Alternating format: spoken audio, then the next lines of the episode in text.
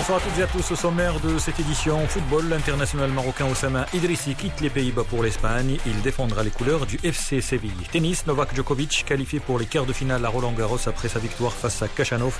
Et puis cyclisme, le Tour d'Italie a un nouveau leader. Il s'agit du Portugais Almeida.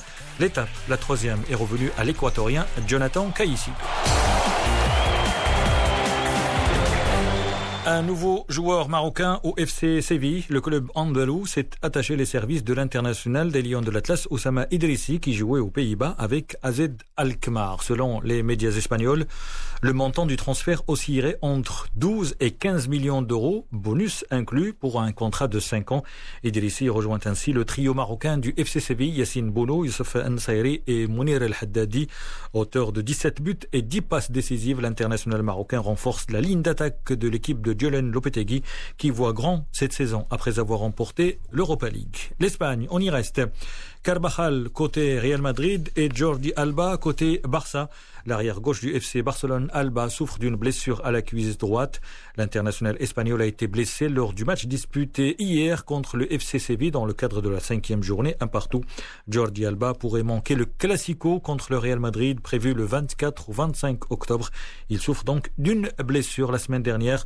Le Real avait perdu son latéral droit Carbajal, forfait deux mois. C'est officiel, Eric Maxime Choupo-Moting appartient au Bayern Munich. Le club allemand l'a confirmé ce lundi.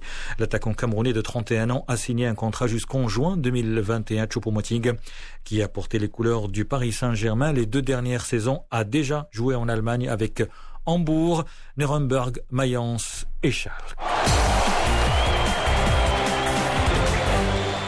Test réussi pour Novak Djokovic. Le joueur serbe a affronté un sérieux adversaire en la personne de Karin Kachanov en huitième de finale. C'est du tennis. Le numéro un mondial n'a toujours pas perdu un seul set depuis le début de Roland Garros. Eh bien, il s'est imposé lors de ce match en 3-7, 6-4, 6-3 et 6-3 et jouera son quatorzième quart de finale à Roland Garros, égalant le record de Rafael Nadal, le tenant du titre. Il a également amélioré un de ses propres records en atteignant son onzième quart de finale à Roland Garros d'affilée.